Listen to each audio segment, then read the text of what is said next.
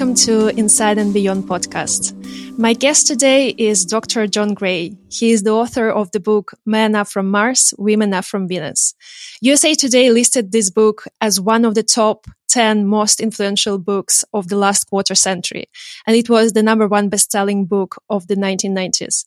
The series of over 20 books has forever changed the way men and women view their relationships.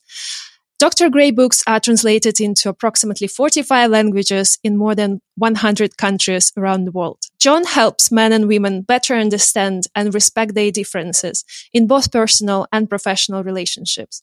His approach combines specific communication techniques with healthy nutritional choices that create the brain and body chemistry for lasting health, happiness, and romance. John has appeared repeatedly on Oprah as well as on the Dr. Oz show, Today, CBS This Morning, Good Morning America, and others. He has been profiled in Time, Forbes, USA Today, and People. He was also the subject of three hour special hosted by Barbara Walters. Dr. John, it is such an honor and great pleasure for me to welcome you to the show. Uh, thank you so much, Natalia. Pleasure. Amazing. So let's start with your book, Men Are from Mars and Women Are from Venus. And um, I'm a big fan personally of this book, and uh, it was really an eye opening experience to me when I read it. Uh, and I wanted to ask you, what was the purpose of the book? How did you get the idea? Well, as a as a marriage counselor, I would have a man and a woman sitting in my office and over and over, I would see how the woman was misunderstanding him, and he had no clue about what she was talking about, what she needed. Uh, and so I categorized what are the major misinterpretations that we commonly have in relationships. And it struck a nerve because so many people felt like I was following them around. And I have to put in the context, not everybody felt that way. Mm-hmm uh, particularly mm-hmm. some people who are not in relationships. Okay. If you're not in a relationship, you don't always understand the misinterpretation between your partner and you. But once you get in a relationship, then you start realizing there's a lot of frustration here. Why? And I kind of explain the, the major places where we tend to misinterpret and become frustrated with each other. That's definitely. And did you mean it as a bestseller, or was it a byproduct of uh, of you having this book? And also, was it published straight away, or you had to spend some time finding a right publisher? Well, definitely, I paid my dues to get that book out there. Uh, I wrote a book, almost the same book before that, uh, and then mm-hmm. rewrote it so that it would be more popular. It was the the book before it was called Men, Women, and Relationships and it was like everything I'd learned after nine years of counseling people. Everybody's mm-hmm. teaching classes, uh, nine years on this. And everybody says, you have to put it in a book. You have to put it in a book. And I wasn't so much of a writer or anything. So finally I struggled through. It took me three years for the book Men, Women, and Relationships. And I couldn't get a publisher. Uh, it was a long journey and rejected many times. Finally self published it and it did really well. It was 50,000 books. And based on that, uh, an agent called me up. I couldn't get an agent either. You know, I was a nobody, but I had nice I had yeah. classes around the country. And anyway, so she said, I can sell this book because on your own, you've sold 50,000 copies. That's quite an achievement. Uh, so uh, I think I can get you a deal with New York. Back in those days, you didn't have Amazon. You didn't have so many, you didn't have so much self help or self publishing. That was a u- unique thing and you sort of had to have a New York publisher to have any clout to get onto the TV shows and the radio shows and so forth. And she said, I can get a New York publisher for you. And I said, great. There was a small publishing house that I worked with to distribute, to distribute my book. And I told them, good news, New York wants this book. And, and they said, good news for you, but not for us. Every time we have a successful book, they sell it to New York.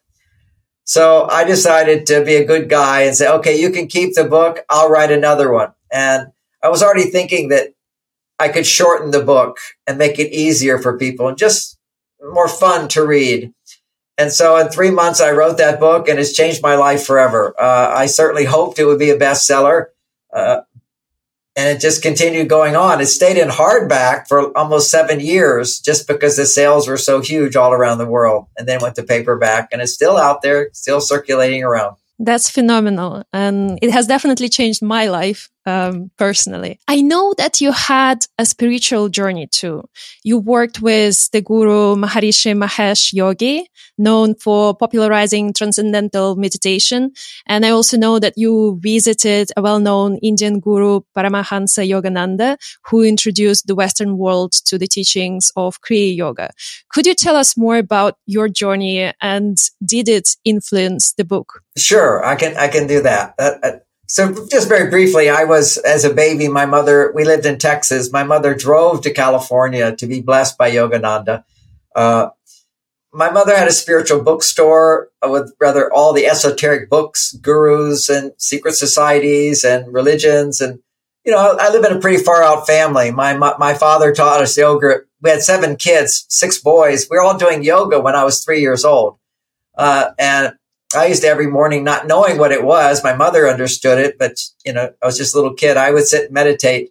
Uh, I'd sit next to the floor heater and just sit with blanket around me and go into a deep state of meditation. I was uh, kind of a born meditator. I, a funny story is I, at some point my brothers would hog the heater. So I found a spot behind the garage where I dug a hole and I'd sit in that hole. literally and just sit there and feel feel like I was in the womb or something, but actually it was a meditative state. I didn't realize that. And so mm-hmm. I had an interesting childhood in that way. Mother who was very supportive of that. Uh, then the 60s came along and became a hippie. Uh, after Woodstock, we all got really high on rock and roll and LSD. And but you crash. I mean, you crash big time. And the Maharishi at that time had just the Beatles had just gone to visit India, the Maharishi, and the Maharishi said, "You can get high without crashing." Uh, and I thought, that's for me. That's for me. And so I went off to study with the Maharishi. I became his personal assistant. I taught his teacher training programs in Europe. Um, I was a celibate monk for those nine years. Uh, I was a top level meditator, we'll put it that way. And they did research on my brain. And so I got a kind of enlightenment from that and felt, you know, I didn't really need a teacher anymore. The teacher was inside. And, uh, so that draw that I had to him just sort of disappeared, although we're still good friends or we're still good friends. He's passed on. And I didn't know what I was going to do. But because I've been celibate for nine years, I thought, well, now I'm going to have sex again. I would interview women before I had sex and ask them what made them happy, what their good experiences were. And I didn't know these things as a man. Uh, back in those days, there weren't a lot of books explaining how to make great sex. And I wanted to not just have great sex, but enlightened sex, enlightened sexuality. So I could apply everything I learned from my spiritual teachings and everything to sexuality. And the summary of that was uh, the purpose of sex is to make love, and making love is to share and express love. And I still teach that today. Certainly, good techniques for sex are there I see a lot of books all focus on the techniques and increasing pleasure.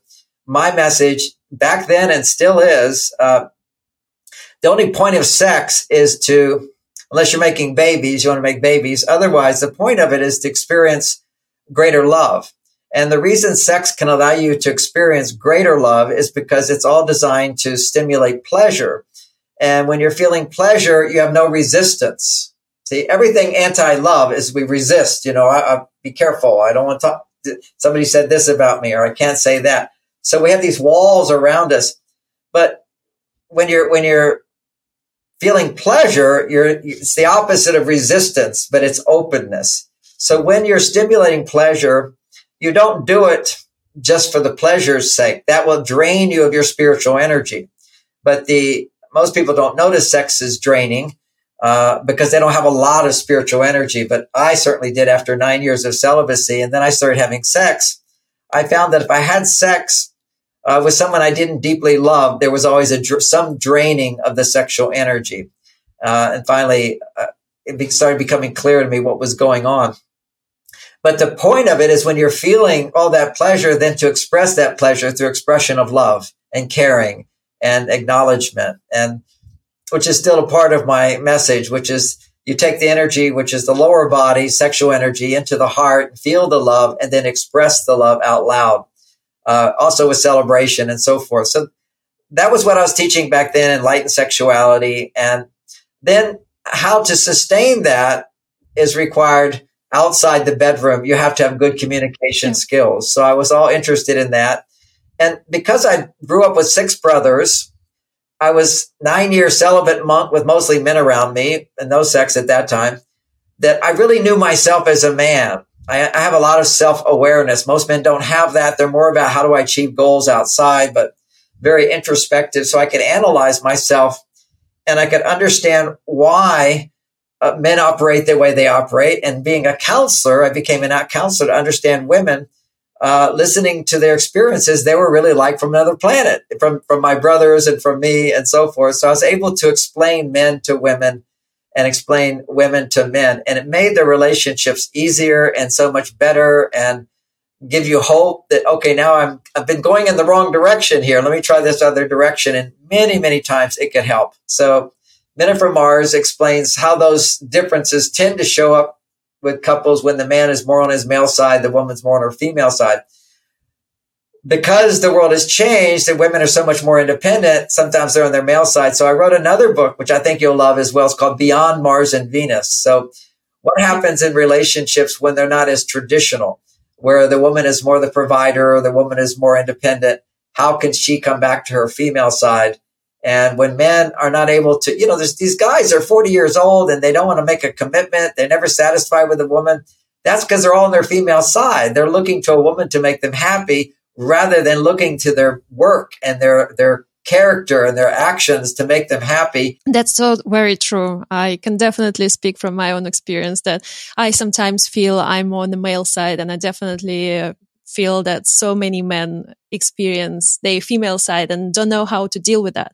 So what would be then, I understand there are multiple techniques to kind of get in touch better with your female or male side. What would be the key ones out of those? Let's say if I am a woman and I feel like I'm more on the male side, how do I get in touch with my feminine side more? The primary hormone that makes us masculine as opposed to the hormones that make us feminine. And this all happens with our chromosomes.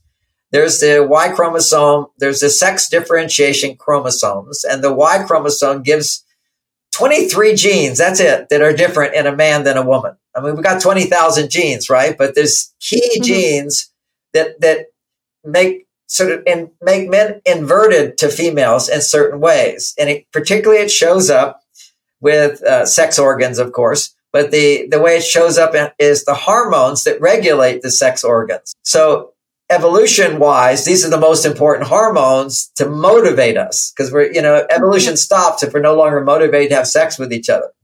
Uh, an interesting study of, of rats, not that we're rats, but we can learn a little bit from them, is they, they had several years, they put these rats in a, in a city of rats where they gave them everything they needed. So there was no danger. There was no scarcity. And after a couple of generations, all of the males became homosexual and the females didn't want to have sex anymore. And so they didn't have babies. The females were all into how they look. so it, it's a little, you know, the attraction between male and female seems to be diminishing in the world today again, because we don't have, to a certain extent, we have everybody doing things for us. You know, the government does so much for us and, and there's so many programs to help us. And you know, in America, if, if a woman's got a boyfriend and they have a son or a daughter, uh, she gets government money as long as she doesn't stay married. I mean, so there's a lot of incentives to keep us from committing. Prior to the to, prior to birth control, uh, sex was a serious matter. It was a life and death matter. You make babies out of it, and uh, so men were highly motivated to get married, highly motivated to make a commitment, to pledge, to earn a woman's love and approval just because he needed sex. I mean, they were desperate for sex. What do I have to do for sex? And, and, uh, so he had to really respect the woman. What did she need? What was going? We don't have that today. We have casual sex. And so women have lost a huge amount of respect from men. And when they lost that respect, then they found the respect by becoming like men. So if I make a lot of money and I'm mm. accomplished and I've got degrees and I can do this, then they get respect that way. But at the same time, their female side's not getting the respect that it needs as well. So when um, that's a basic thing of hormones. So biologically, our hormones are very, very different in terms of our well-being. For a man, a simple little formula here. Men, generally speaking, need 10 times more testosterone than a woman makes in order to feel good. And for a romantic relationship or to be selfless, uh, he needs 20 times more. Okay. And so, oh, wow. so what we'll do is what bumps up a man's testosterone? What can he do? What can she do? And ironically, what bumps up his testosterone are all the techniques I taught and men are from Mars, women are from Venus. And I'll get to that in a moment. But I didn't understand hormones there. I just knew what worked. And now then later on, we find out that men have a greater need for testosterone stimulation. Women have a greater need for estrogen stimulation. Women's estrogen levels when she's experiencing well-being are generally about 10 times higher than a man's. So, and for her to be romantic and to actually have orgasms, it needs to double. So she needs 20 times more estrogen than a man to experience romantic attraction. Okay, so that's a, a, simple thing. You can look it up on the internet. It's quite easy to see the basic differences in our hormones. Then you can see that uh, another interesting dynamic here is when they do these big studies on men's testosterone levels, they see that the, the men for their age who have the highest testosterone are single men. And mm-hmm. then the next level down are men who are in a committed relationship. And the next level down is married men. So once you get married, if you're a man, your testosterone on average drops. Now mine didn't, but it does on average. We're looking at averages here, right? Because there's a lot of exceptions. Mm-hmm. Then when he has children, they drop again. So generally speaking, the men with the lowest testosterone have children and even lower than that is grandfathers. Now I'm a grandfather, five grandchildren, 71 years old. My testosterone levels are 50% higher than when I was a young man. So this is, oh, wow. this is why, because I have relationship skills that I'm very conscious about in my relationship. But most important, I'm very conscious of not producing too much estrogen. See, estrogen, whenever a man does what he likes to do and enjoys to do, fun, I'm going to have fun, play a video game, go online, do porn or something, feels good. That's estrogen stimulating. Huge estrogen. Oh, really? Yeah, yeah. And porn will, will, will produce testosterone, a surge of it, and it'll crash down and estrogen will go up. Anytime that you're depending on something outside yourself to make you happy, estrogen goes up. That's why women are more conscious of their need for relationship than men. In a relationship, you're depending on your partner to a certain extent to make you happy to see you, to uh, care for you, to back you up, to acknowledge you, to say you're beautiful. You know, all these things that we all would like to have. Women are more aware of their dependence on that. Men are more aware of instinctively, I have to be able to do something in order to get that love. I have to accomplish, I have to achieve, I have to make money, I have to get this done, uh, I have to be strong. It's what he has to do, be and do that makes him worthy of love. So that's always going to be his first priority if he's on his male side. When you're on your female side, your first priority is where can I get what I need? Okay. So mm-hmm. I want to be, a woman wants to be beautiful. I need to make sure my hair looks good. I need to have outfits on. I have cosmetics. I have fashion. These are all things that women will spend more money on than men. Okay. Also, big one is therapy or counseling. 90% of the people who go to counselors are women. And and women will go to doctors even when they're not sick. Uh, men always wait to the last minute. But when a woman can go in a situation where she can depend on someone to give her something that she needs, her estrogen levels go up. Just visiting a doctor may be more valuable than what the doctor even does for you. Okay. It's just, it's the, it's the act, act of feeling I can depend on someone. They're there for me. So those are, those are sort of the distinction. Now, if we, we take this hormonal difference and we look at some of the ideas of Men Are From Mars, that even when a couple is in a bit of role reversal, it's still very frustrating to understand. A man, he will tend to, when he's stressed, okay, when he's stressed, challenged in some way, he will detach. That's called low level stress. So let's say I'm having a conversation with your partner and you're, maybe you're complaining a little bit or saying something that is a little threatening to him. Instantly he'll detach and you kind of go, what happened? What's going on? Is he mad at me? He's not mad at you. He's just like considering, why is she saying that to me? What does it mean? Or do I really have to do something? Am I, did I make a mistake? So just a little pondering. What will happen is he needs a little burst of testosterone to handle that. Okay. Because testosterone mm. keeps you as a man from being upset. One of the things that can increase testosterone is to listen to somebody and not talk too much unless you're solving a problem. So what psychology's done today is it convinced women that the solution to all your problems is to get a man to talk. But actually the solution to all your problems is to get a man who'll listen to you while you talk. He might talk a little bit, but most men, they, they tend to want to always solve problems because that's what produces testosterone. See, if I can solve a problem and be acknowledged for it and anticipate success. So whenever a man anticipates I can be successful, I can be helpful, I can make a difference, testosterone goes up.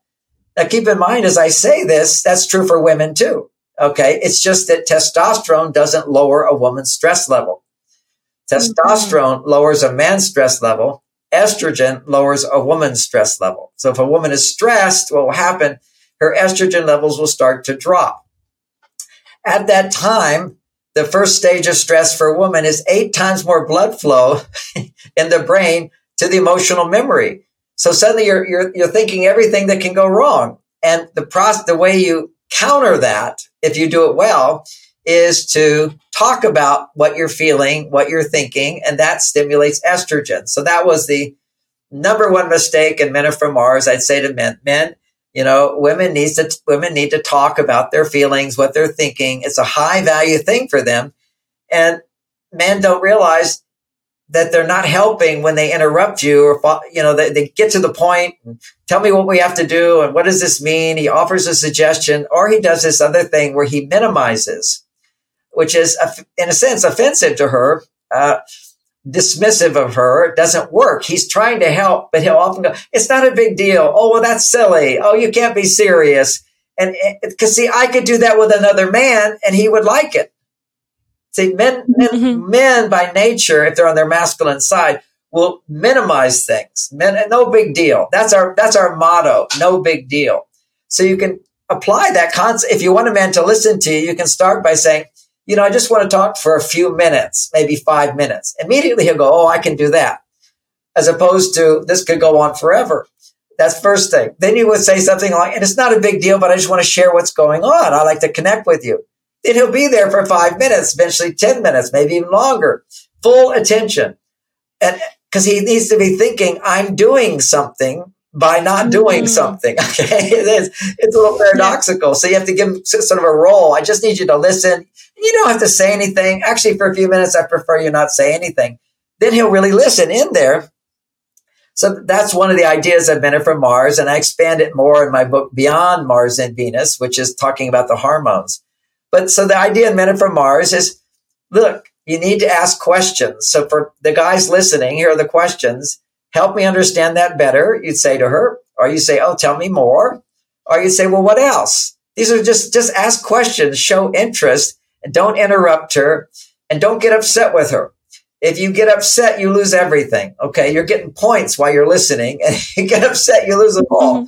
Uh, and, and arguing what men have to know. And I think it's very helpful for men is the recognition that when you're angry as a man and you talk, you will only get angrier what's happening in a man's body is when he talks about, he's frustrated about something she said or he gets a little angry about it. If he starts talking at that moment, his estrogen levels will rise and that pushes his testosterone down. And then eventually he will pull away because when men pull mm-hmm. away, and the reason we pull away is when we're connecting with you, we're making estrogen. But when we're making estrogen, we're not making testosterone if we're not feeling successful. Now, say I can connect with you, like right now, I'm connecting with you, I'm feeling connection, but I also know I'm anticipating success. You're smiling, you're nodding your head. So I'm like right in there. Now, if suddenly there was some opposition, then I w- I wouldn't anticipate, if I'm not going to anticipate success, my testosterone would start to go down. Yeah, definitely. It was a very powerful idea that I definitely agree with. You know, I need to talk to reduce my stress and I don't need someone to solve problems for me, whereas men, men are different. And, um, uh, I like that you brought it up, this idea of men sort of returning to his cave, uh, while women want to talk. But my question is, how do we, feel this line between a man just going to the cave to fulfill his testosterone levels and when they actually getting distant from us because the relationship is not working. Some men go to the cave, but they don't rebuild their testosterone. There's a mm-hmm. biological response to distance from their partner. But some men go to their cave. So I, I write about what men need to do in the cave. Uh, it's really, and, and women need to understand how to respond to men going to his cave. Remember, what it, what increases testosterone is the anticipation of success. So if I have the belief in my head, which a lot of men do, that if I withdraw in the relationship, my partner is going to be mad at me. So therefore, I'm stuck in the cave because I can't anticipate success when I'm ready to come out. This is a really tricky thing. I remember at one point my marriage with Bonnie where she said, we were in the middle of a little bit of an argument and I said, look, I need to think about this because I never talk if I'm angry. If I start to get angry, I said, look, I just need to think about this. We'll talk tomorrow at 12 and, and postpone it. And I would, and I come back and talk about it. And when I came back to talk about what's going on, and first I have a, a kind of a, uh, a we have a, a, ritual of when I've been in the cave for a while, I let her know I'm not mad at her by just coming in and kind of stroking her hair, offering to help, let her see that I'm friendly and nice again. Because it's shocking to a woman when he just completely disappears. I mean, emotionally, there's just a disconnect. And it's not about her. It could have been triggered by her. It could have been my work or anything else. But in this situation, it was a little bit of an argument with us. And when I came back, I stroked her hair, hair and I said, you want to talk about that again? And she says, first of all, I want to thank you. I said, for what? I said, thank you for protecting me from your dragon. and that had such an impact on me because there was no longer, it was clear in her mind, even though I wrote a book on it, but there was clear in her mind that men going to their cave wasn't a bad thing. I wasn't a bad guy for doing that because even though we understood these things, it was t- taking time for it really to sink in. Uh, one time we were uh, moving an aunt, her aunt, from Southern California to Northern California, and she had Parkinson's and she was deaf and she was close to dying. We were going to take care of her. So it took a week to move all of her up. So everybody can imagine the amount of stress a couple would go through doing all this stuff together. You know, it was just hard work. Finally, we get back. It's kind of like, oh, now we can relax. And as soon as we, as soon as we're ready to relax, it was done. I told her I'm going to go play basketball with my friends. That's called cave time, guy time. Mm-hmm. And she said, but we haven't had any time together. And of course, a part of me inside chuckles because we just spent seven, 24 hours a day, seven days together. But I also knew what she means is we haven't had any quality time together where we weren't just out stressed out working on something.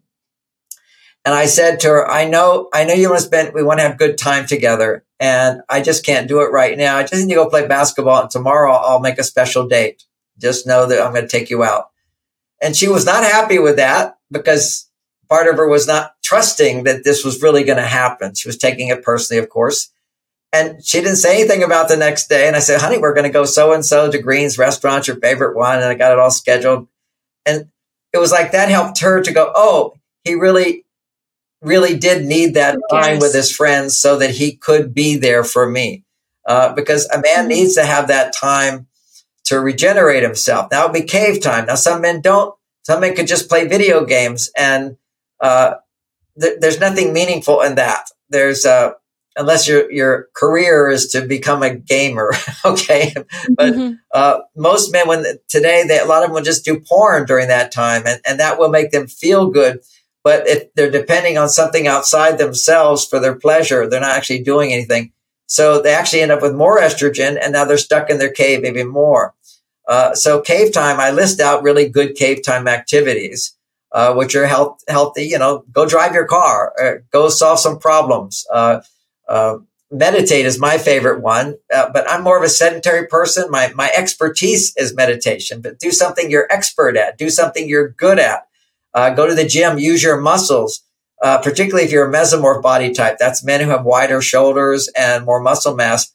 They have to use physical, they have to use their muscles. Using their muscles will burn up the adrenaline and convert it back into dopamine. It's our biology mm-hmm. as such. We need to physically do something or mentally solve problems that are productive, have meaning to them. Then our testosterone is boosted. It also can just be running errands and doing something like that for our partner. That's what my wife would do whenever I was kind of in my cave for a while. Uh, she'd say, honey, would you go to the grocery store and pick up some cauliflower? I want to make cauliflower soup. Um, that's one example.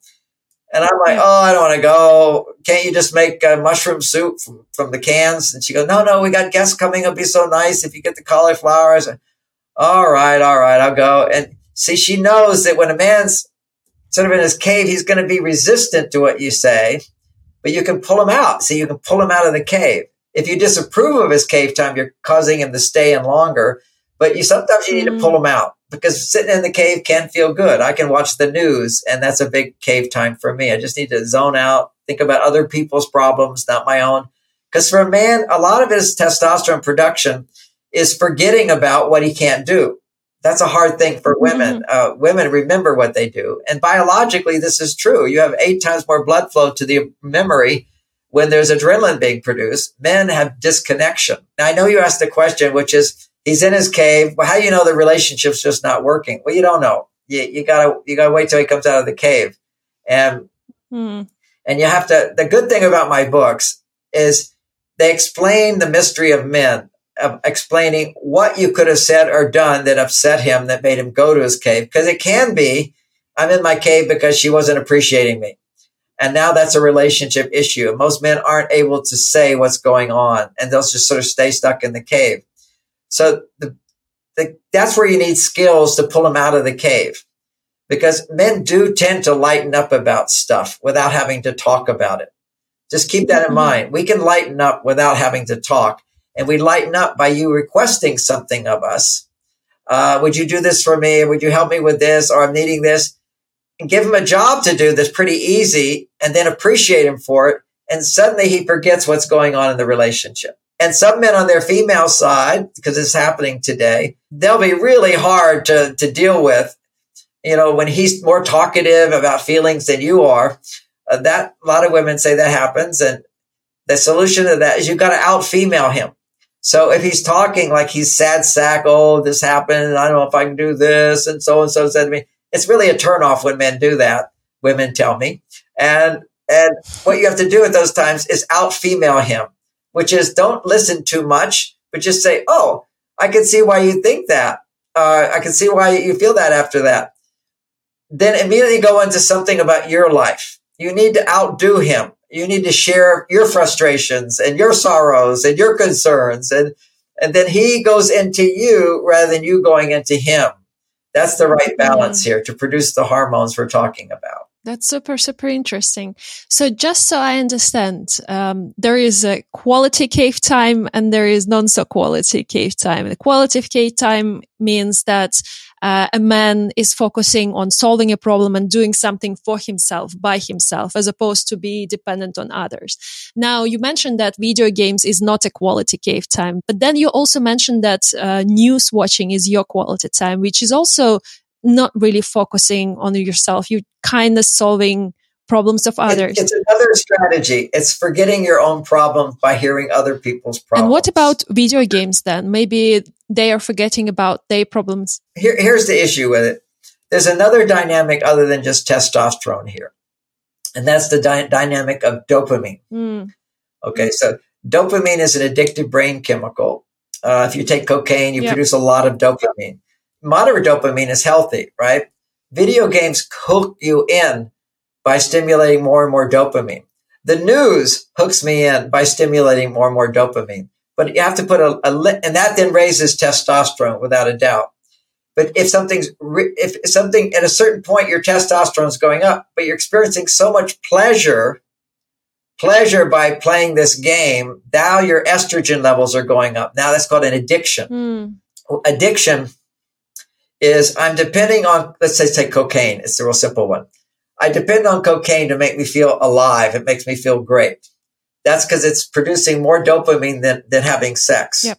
All right. Yep. So, okay. So it's, it's an unrealistic level of dopamine. Now, when that big bright light of dopamine comes in chemically induced, that porn also does that, by the way. It's also, uh, a, it's not reality. It's fake. Mm-hmm. It's all fake. So it's not a real person. She doesn't love you. She doesn't care about you, any of that. So it's all fake. Fake is dangerous fake produces dopamine. Uh, cocaine produces dopamine. But when you have this high dopamine, dopamine is like a bright light shining into a, a neuron in the brain. Now, what happens when the sunlight goes into your eyes? Your pupils will constrict and get really little. Well, when you when you take cocaine, 30% of your dopamine receptors, which is your potential to feel good, after you got that big blast of light, they they disappear. They curl into themselves like little flowers, they close down 30%. So your ability to experience pleasure and aliveness is now uh, only 70% of what it could be. Mm-hmm. So you lost 30% mm-hmm. percent of your potential to be happy for a few days. That's the recovery period afterwards. With cocaine, it can take a couple of months before you can actually come back and you'll go through withdrawal symptoms. So the high dopamine of a, a video game produces addiction so that now his girlfriend is boring. Mm. Nothing can compete with that. Same thing with porn. Now, another beautiful idea of men from Mars is men are like rubber bands. Mm-hmm. And that we pull away, when we pull away, if we pull away and we're not, and we're rebuilding our testosterone, we will now get horny and we'll spring back. Mm-hmm. Suddenly you will become more interesting to us. You will be more motivated to spend time with you, whether it's horny or not. It's just because not everything is about sex, but for teenagers, for younger people, mm-hmm. it is about mm-hmm. sex or sexual attraction. We'll put that way, sexual magnetism. So, but interest, he's interested. Just to back up on my point, you can look at a married couple who no longer having sex and you'll see them in a restaurant and they're not looking at each other at all.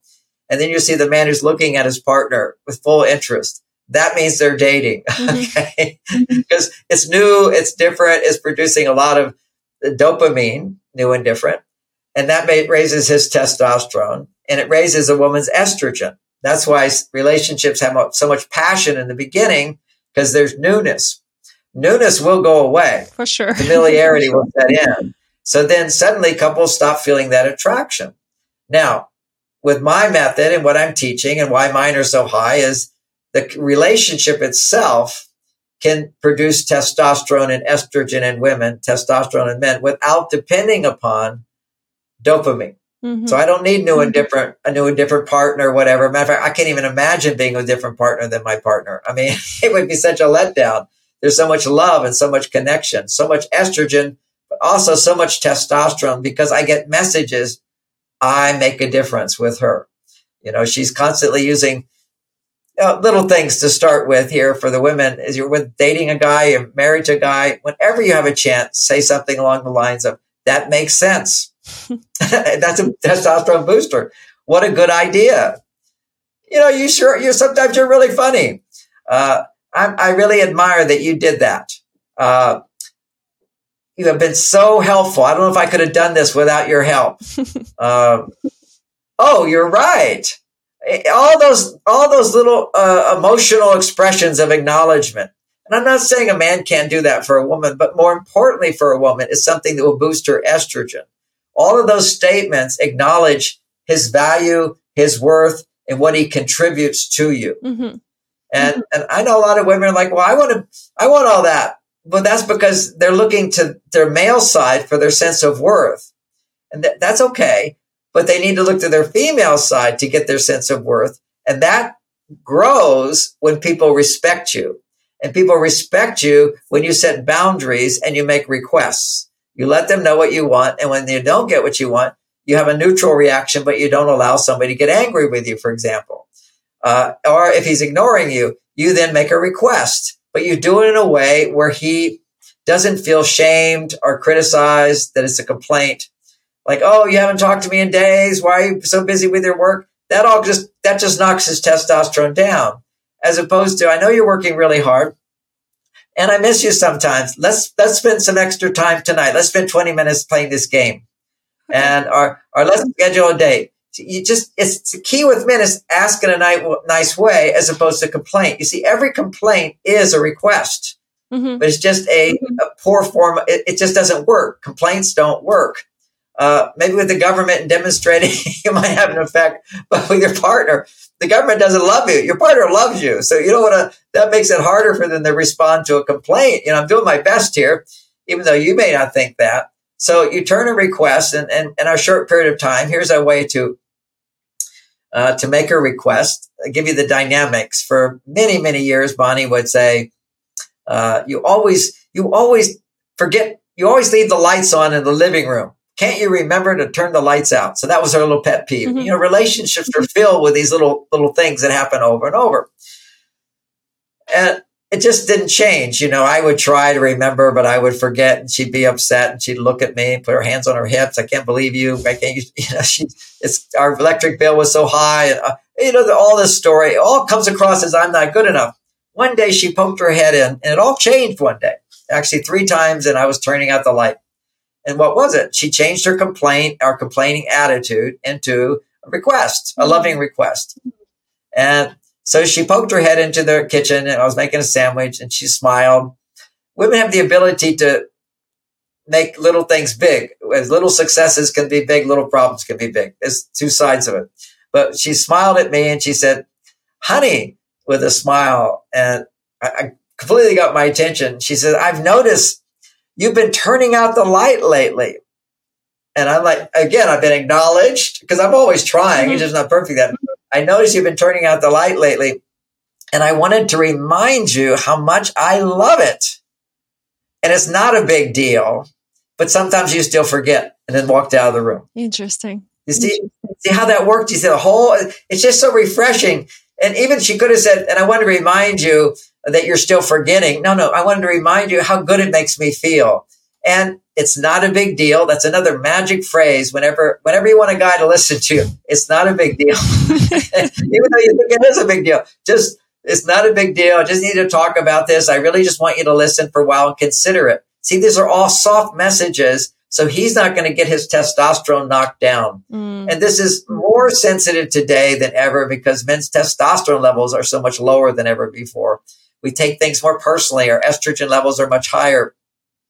If you look at the average 20 year old, compared his testosterone levels to the average 20 year old 20 years ago, it's 20% less. Oh, wow. 20% less.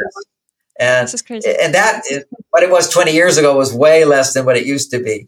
I mean, if you look at these pictures of the guys who worked on the railroads, I mean, these are like, you know, look at these guys, at the Spartans, see those movies of the Spartans. I mean, they live in the dirt, you know, and they don't complain. They don't whine. They, they used to have these big battles and men didn't even feel pain in those days. They, they'd be blood all over the place. They'd fight the next day. This amazing how, how men have softened up. Now, softening up is a good thing, but too much softening up is not a good thing. Interesting. Find the balance. Find the balance. So essentially, you're saying that um, for men to get their testosterone boosted, we need to provide them with acknowledgement.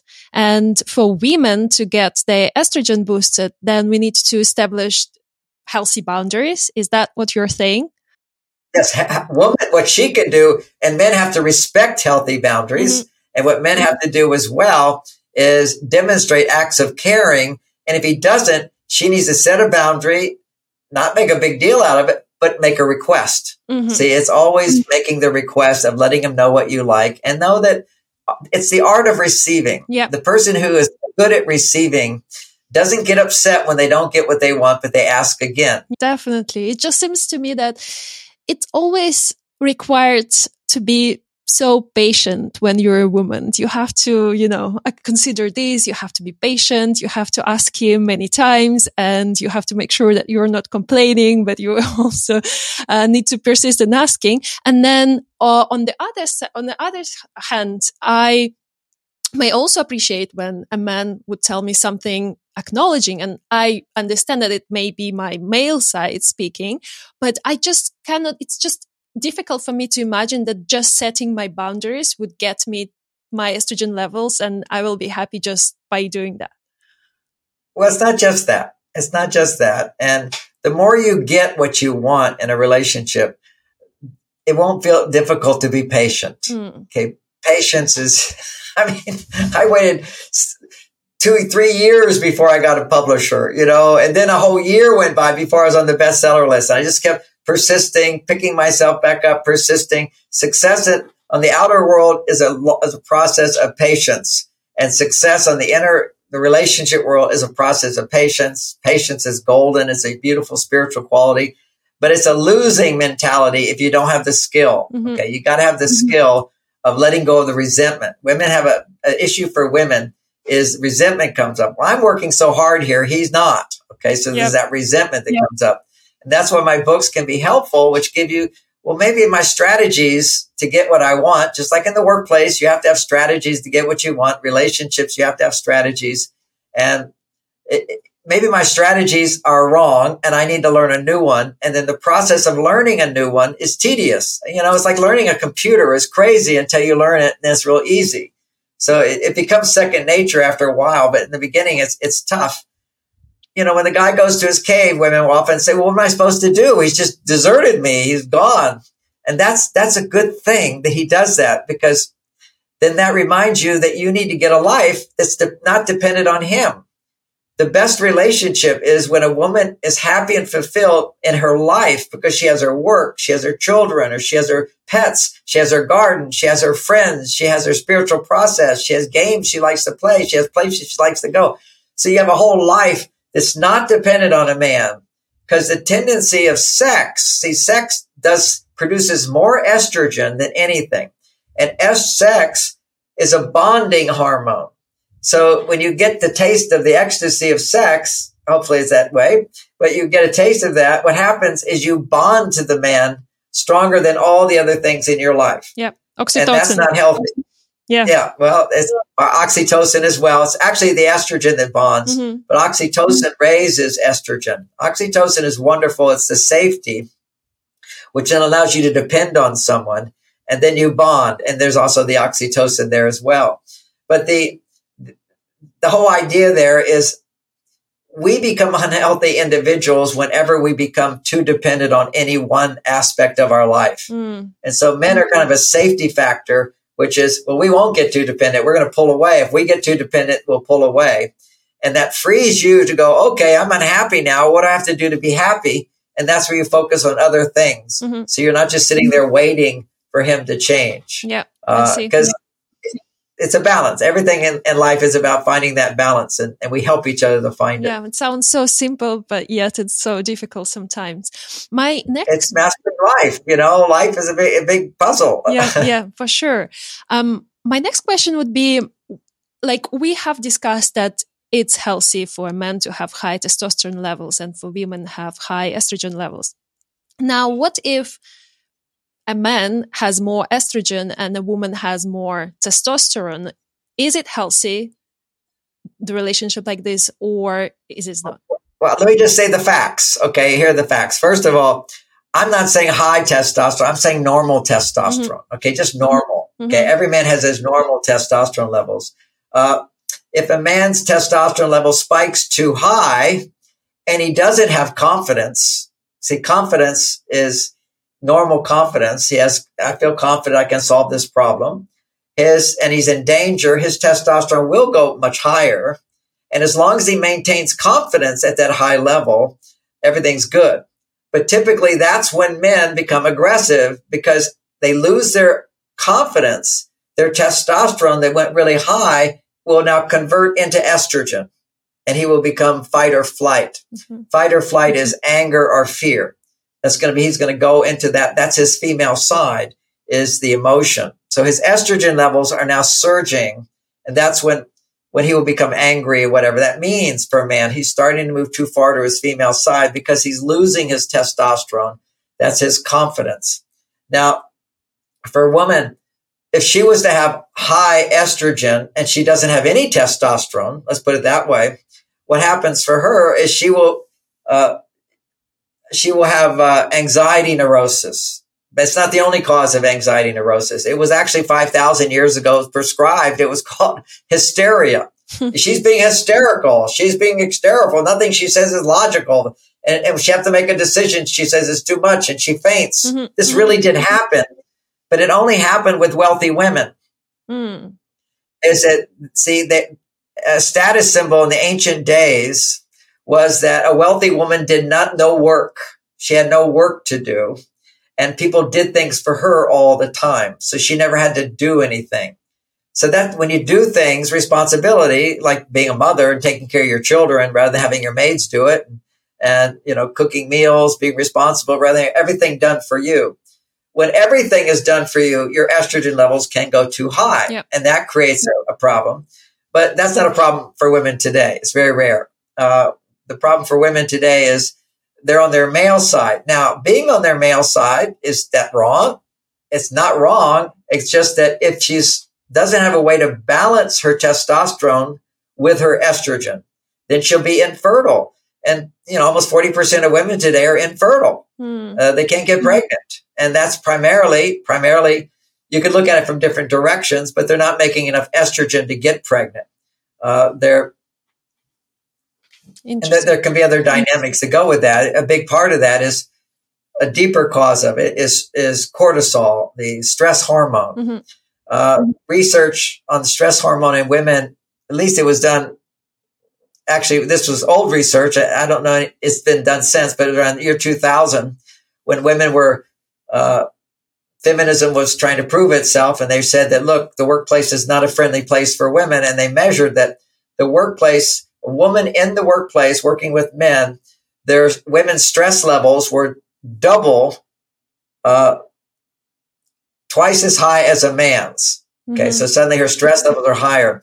And then when she comes home, her stress level doubled again. Mm. And a man's stress level went down as he went home. Uh, this is typically because men's brains are designed to forget the work world. It's hard for women to forget mm. when they're on their male side. They're solving all these problems, but it's only their female side that they have to come back to to lower their stress level.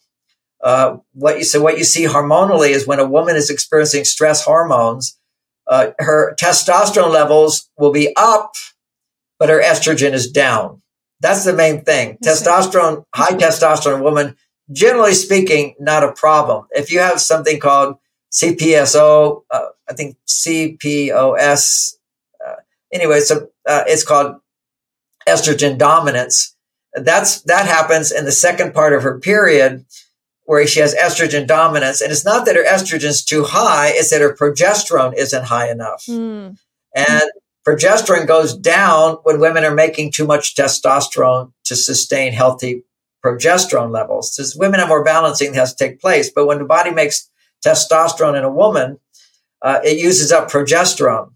And after ovulation, progesterone levels need to become higher than your estrogen levels. You still need estrogen. What generates that, just so you know, uh, is uh, doing things that you really enjoy doing. Mm-hmm. So when you enjoy doing something, that's your progesterone. And to a certain extent, you're dependent on somebody else, but you're not fully dependent on them. You're doing what you enjoy doing and you're dependent on them.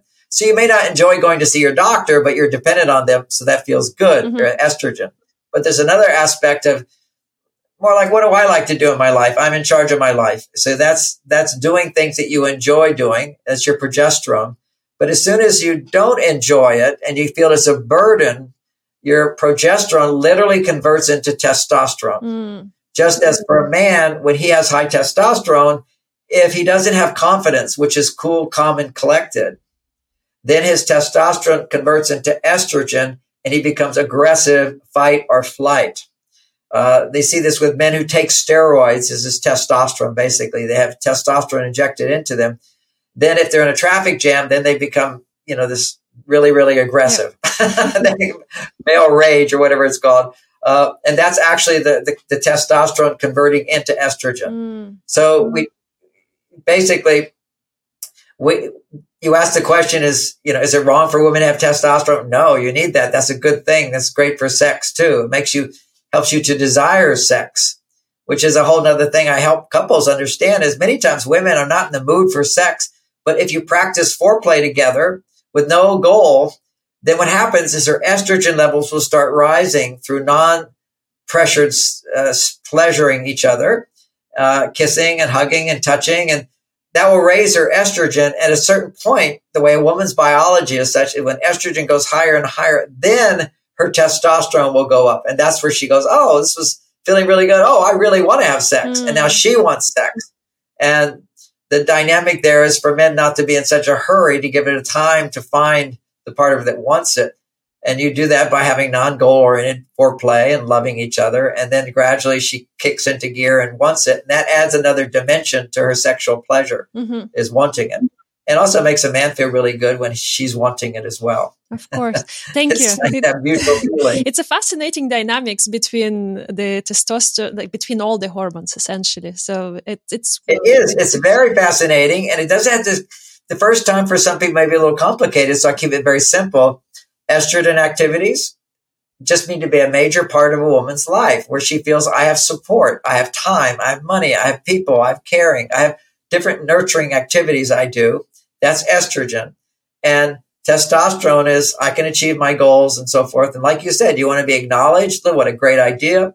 And there's ways to acknowledge a woman, which also produces a lot of estrogen as well. This is one of my favorites, and you can do it over and over, guys. Tell which us. is after a day she's stressed out, you can say to her, honey, you do so much for so many people. I just want to give you a hug. Just simply the acknowledgement of what she does. I definitely agree to that. And all the men listening to this, please uh, make note. Another big idea of your book is giving scores, uh, is that genders give scores differently. Like, for instance, for women, every act that man makes is just, you know, one point. Whereas for men, if they do something big for you, they mentally think that it's worth 20 points and then they can relax for, for the, for the time being. Whereas for women, it's just one act and it's just one point and it becomes unfair in the women's mind to see how little they men do for them because they think that it's just worth one point.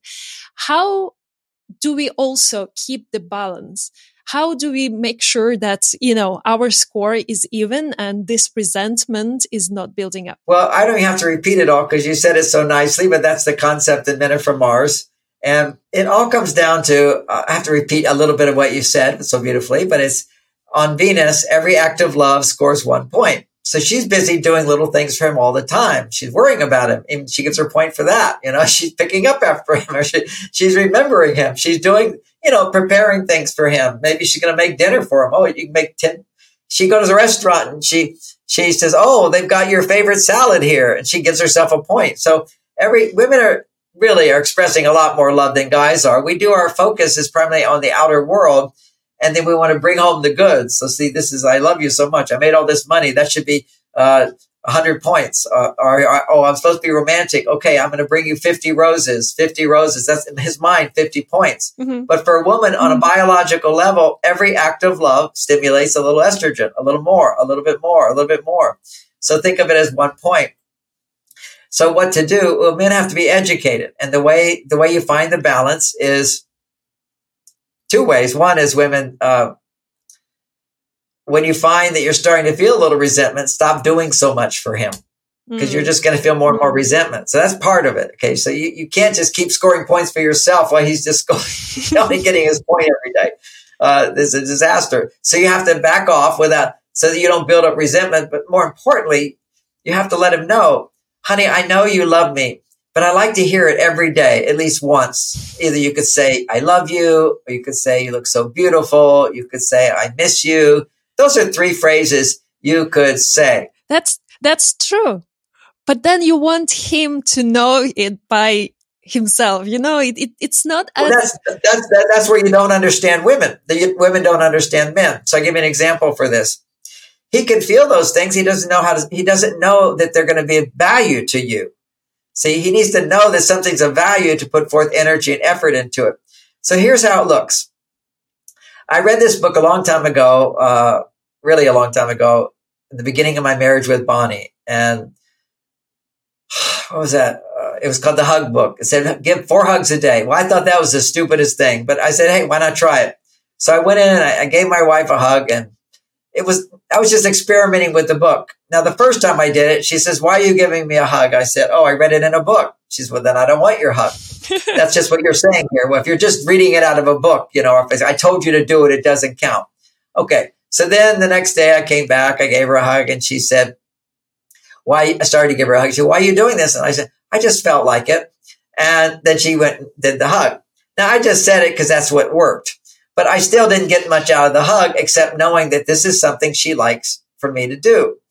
It was only like four or five hugs later that I really started liking hugs. Hmm. See, it, it grows on a man. Whenever a man does something for a woman, her estrogen goes up if she likes it, right? And when he's connecting with her, his estrogen goes up. So it feels good to him. But he doesn't know it's going to feel good until he does it a few times and feels successful at it. He has to feel I'm providing something for her that she would like, keep his testosterone up, and also connecting with her, his estrogen goes up. And now I love giving hugs. I, it's a rule. I mean, I don't miss it every day, four hugs a day. First thing in the morning when, I, when she goes off, I give her a hug. When I come back, I give her a hug before bed. Somebody hugs somebody. It's always me initiating it because that's the man moving to the woman. And, and, and then there's skill to this. I sometimes consciously don't notice that she's leaving to go to bed before me. And I say, Oh, honey, you're going to bed now? And she says, Yeah. I say, Oh, I want to give you a hug first and then run and running to give her a hug. That's a point. Giving her the hug. That's a point. Noticing when she gets her hair cut. Oh, honey, you got your hair done. Looks beautiful. And, you know, oh, you look so beautiful tonight. And just taking, looking at her and then saying that it's not fancy footwork, but it's something men don't instinctively do. But if I do it and it makes her happy, uh, later on, you start to really feel it. And the, the dynamic there is you need to hear, I need you to tell me that you, you think I'm beautiful. And let's say he doesn't fully think you're beautiful. He doesn't feel it. You know, you can say, I think you're beautiful. He doesn't fully feel it. All he has to do is say it a few times and you let you take it in. He'll now take credit for it and now start feeling it. Mm-hmm. It's just men are not, mm-hmm. we don't go to our boy, guy friends and say, Oh, you're so beautiful. Those eight clients, you're so beautiful. We can't say that. You know, it's like, Oh, look at these shorts. I bought them on, uh, bought them on sale. You know, a lot of things men don't instinctively do, but if it's going to make her happy, then we enjoy doing it. And it then starts coming from the heart. So that's where, again, the little things you need to them. I need you to bring me flowers and and, and if you can do this without my asking, that's great, but I'm informing you now. And if they, if they don't do it, you have to ask again until he gets it that it's a successful thing. And not complain. And, and, and that's complain. Just let him know what you, it's not a big deal, but I really love it when you bring me the flowers. Oh, so nice. Just five would be fine. You know, just, you, you just have to see the, the issue you're struggling with as a woman, not just being you, but the women why do I have to ask for what I want? Exactly. Yes, you have to do that. It's called grown up. You know, you have to ask. The, the, the immature romantic thing is he'll know just what I want and always do it without my having to ask it. And he'll even know what I need and want that I've forgotten. Okay, this is all ridiculous stuff. He's not a mind reader or whatever, but but he can learn. And that's the dynamic. And after he learns, it will start to feel better and better. And then when he does it without having to ask or remind him, it feels even better. Okay. But you start with baby steps, and every step will produce estrogen. So the hope is there Oh, for men. yes, learning a skill. It's just coming back to, you know, learning a language is a tough thing until you've learned one, you learn another one. It gets easier and easier. Learning computer languages. I remember when I went from IBM to Apple, it was like having to learn a whole other language. And now going back, I tried to go back to the other one. I can't do it. It's too, too much trouble. But with man and woman, we have to understand how to make it work. And then it works easier and easier until you have wisdom in it. And then the drama goes out and the passion is there in the bedroom. Quite nice. Yeah, I can totally imagine. John, thank you so much for this interview. It was a very insightful and, and funny and helpful conversation. Really appreciate your work and it was really useful for me and I hope it will be for others too. Is there anything else that you would like to tell to our listeners? Maybe some final remarks? Well, I just want people who want more of this. There's uh, a lot of the things we covered. Some of it was in Men Are From Mars and some of it was in Beyond Mars and Venus. That's where we get into the hormones. There's a lot more on that subject. And then there's the bedroom. I wrote a book called Mars Venus in the Bedroom. This is a bestseller. People love it. It's really nice. Uh, and then, and then I have a website, marsvenus.com. Great blogs. My, my daughter does a lot of them. She's really active there. Uh, we have a, some classes there. We have free classes there. We also have uh, other classes that you pay for. And the best one is took my daughter and I a year and a half to write, and then she filmed it. And it's called Understanding Men. It's all about the cave and, and not just understanding men in the cave. We covered a little of that today. Mm-hmm. It's how to get mm-hmm. them out of the cave and how to make sure they're getting enough cave time. And this is like, because when some of these guys, when they don't take cave time, they become pouty, they become irritable, they become grumpy, and you feel like, oh, I can't ask him for anything. That means you need to get him out into his cave so you need to just sort of leave him and go do something that makes you happy without him. So there's a lot of dynamics we talk. We, she talks about uh, in the dating situation. We go through the stages of dating. Uh, I also wrote a book called Mars Venus on a Date, which talks about five stages of dating. Mm-hmm. That's really helpful to understand what stage you're in, and not to jump too fast, but to go step by step. So there's a lot of resources there at marsvenus.com, a lot of other books and uh, thanks for letting me share that, Natalia, and it's a pleasure talking to you. Of course, uh, I will put all the notes and about the information in the show notes so the listeners can find it. And just out of the curiosity, what are the five stages of dating? Okay, well, there's the first stage is the attraction stage. The second stage is as soon as you start thinking this person's really special, there's something here you go into the uncertainty stage. Just like if you're about to buy a house, you might wonder, uh, do I really want to do this? And let's say you actually got to buying the house, you would actually hire someone to look at what's wrong with the house. and so, so how to get through the uncertainty stage before you make a commitment. I talk about the importance of not having sex till you have a commitment.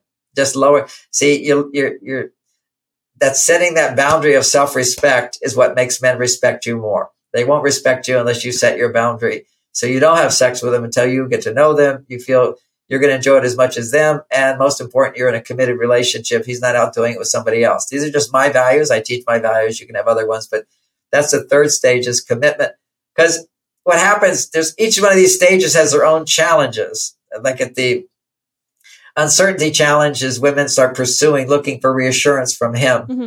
rather than, re- rather than backing off giving him the space and looking for the reassurance that you really want to be with him. Yep. Uh, so a lot of techniques we do for that. Then the second one is is uh, there's so much on that during the uncertainty, not making a bunch of not sabotaging the the the relationship at that point by being overly needy or asking questions, but also sending messages that you're in a positive state, like a little text message once or twice a week, just letting him know, as if he called you on the phone and said, "Hey, how was your day?"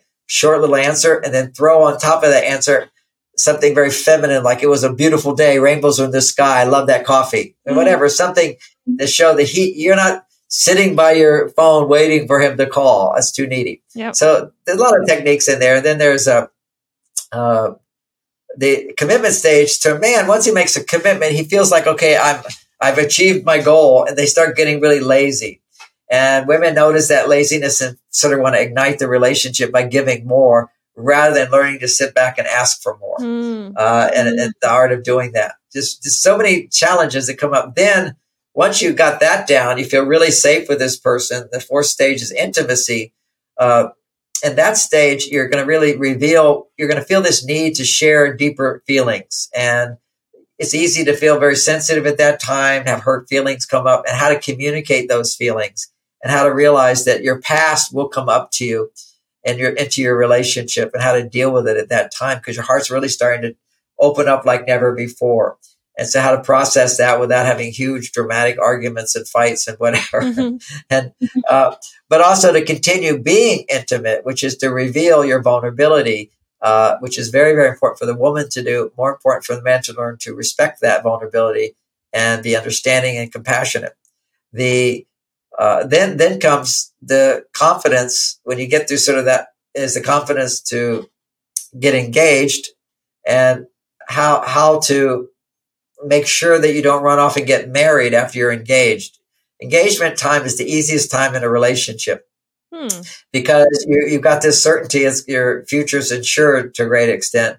But there's these the normal problems that you'll have are easy to solve because you still have an out. You still have an out. Okay. You still can change your mind. And so eh, they're, they're not big problems. But once you get married, you're suddenly Traps. put in a situation where you're yeah, problems. Okay. Uh, what kind of color sofa are we going to have? You know, what, how are we going to save our money? And do we want children? Do we not want children? And how much can we put in the bank account? A lot of big problems happen then. They, but there are challenges that everybody goes through because you have a lot of love. But you want to have the experience of smaller challenges during that engagement period, which is getting married process, rather than just running off to Las Vegas or something. go go through the process of telling people about it.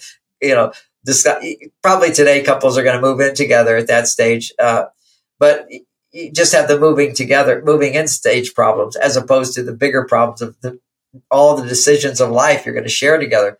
So you want to handle with all that love at the beginning, without any history of, of pain, you're going to solve a lot of little problems. You learn your problem solving skills, and then you become confident enough when you get married to solve the bigger challenges that will come up when you get married. But when I say those bigger challenges, the gains are bigger too. I mean, I'm just so, so I couldn't be the person I am today, the happy, fulfilled person I am without marriage. I mean, this was the greatest, greatest gift, but also sometimes the most difficult thing to, to get through the challenges. But I think with this knowledge for most people, they're, they're able to get through it and continue to grow in the feeling of love. Yep. That's what we want. Thank you. Appreciate your sharing about your experience and definitely super interested in learning more about each of the stages and how to yeah, really yeah. avoid all the traps along the way. And I'm sure that the listeners will be too. I think uh, every stage would take another podcast episode just to discuss it. Well, Natalia, you read that book and I'll do another interview with you. We'll see. Okay. All right. Sounds good. That's a deal. Okay. Thank you so much.